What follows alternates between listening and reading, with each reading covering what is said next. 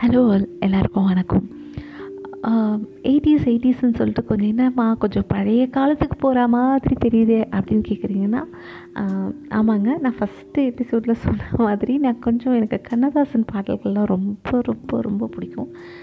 So அதனால் அப்படியே கொஞ்சம் ட்ராவல் பேக் ஆகி கொஞ்சம் போய் கேட்டுட்டு அதுக்கப்புறம் திரும்ப நம்ம எயிட்டிஸ் நைன்ட்டீஸில் வரும் வரும் எனக்கு இப்போது லேட்டஸ்ட்டாக இருக்கிற பாடல்களை விட எயிட்டிஸ் நைன்ட்டீஸ் சாங்ஸ் பிடிக்கும்.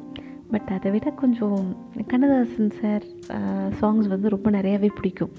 ஸோ இன்றைக்கி அந்த மாதிரி ஒரு பாட்டு தான் நான் எடுத்திருக்கேன்.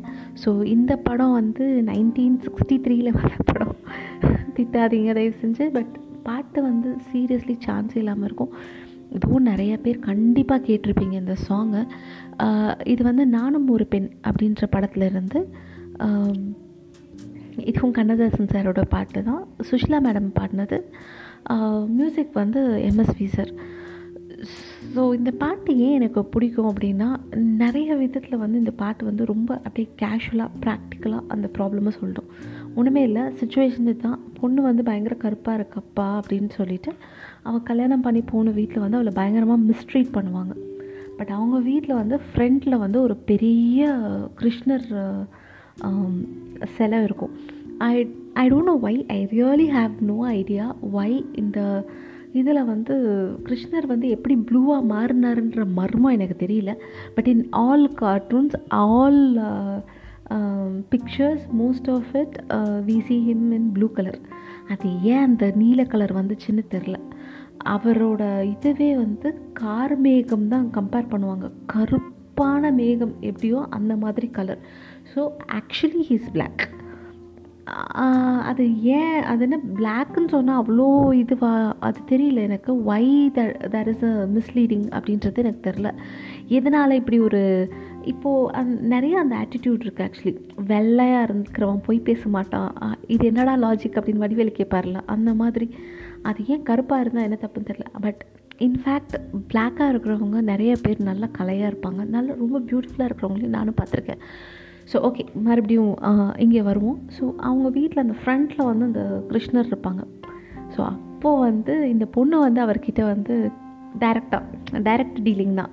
அதுவும் கண்ணதாசன் சாரோடதுன்னா ஹீ இஸ் ஆக்சுவலி ரொம்ப பெரிய கிருஷ்ணரோட டிவோட்டி ஸோ அதனால் டைரக்ட் டீலிங் தான். டைரெக்டாக அந்த பொண்ணு போய் நேராக நின்று கண்ணனை பார்த்து ஏன்பா உனக்கு ஒரு நியாயம் எனக்கு ஒரு நியாயமான நியாயம் கேட்பாங்க. பட் அந்த நியாயம் கேட்குறது கூட எந்த விதத்துலேயுமே வந்து தப்பு சொல்ல முடியாதபடி இல்லை பதில் சொல்ல முடியாதபடி நிறுத்தி வச்சு கேட்குற மாதிரி கே கேட்பாங்க. ஸோ எனக்கு அது ரொம்ப பிடிக்கும். ஏன்னா கடவுளே ஒருத்தர் கொஸ்டின் கேட்கும்போது அதுவும் பதில் சொல்ல முடியாதபடி கொஸ்டின் கேட்கும்போது இட்ஸ் லைக் சான்ஸே இல்லைல்ல ஓகே நான் லிரிக்ஸ் சொல்லிடுறேன். இந்த பாட்டு நிறைய பேர் கேட்டிருப்பீங்க. அந்த கண்ணா கருமை நிற கண்ணா அப்படின்னு சொல்லிட்டு தான் அந்த பாட்டு ஆரம்பிக்கும். நிறைய பேர் டெஃபினட்டாக கேட்டிருப்பீங்க. இந்த சாங் எனக்கு ரொம்ப ரொம்ப ரொம்ப ரொம்ப ரொம்ப பிடிச்ச சாங் பிகாஸ் அப்படி ஸ்ட்ரெயிட்டாக கொஸ்டின் ஏன்பா உனக்கு ஒரு நியாயம் எனக்கு ஒரு நியாயமா? உன்னை பார்த்தா யாருமே வந்து வெறுத்து ஒதுக்குறதில்ல. ஆனால் என்னை பார்த்தா யாருமே பொறுக்கிறது இல்லை அப்படின்னு சொல்லிட்டு அதை போட்டு ஒரு ஒரு லைனுமே வந்து அப்படியே ஃபென்டாஸ்டிக்காக இருக்கும். இதையும் நான் பாட மாட்டேன்.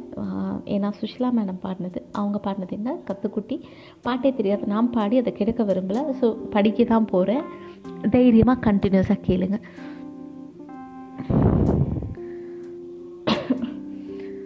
ஸோ மனம் பார்க்க மறுப்போர் முன் படைத்தாய் கண்ணா நிறம் பார்த்து வெறுப்போர் முன் கொடுத்தாய் கண்ணா.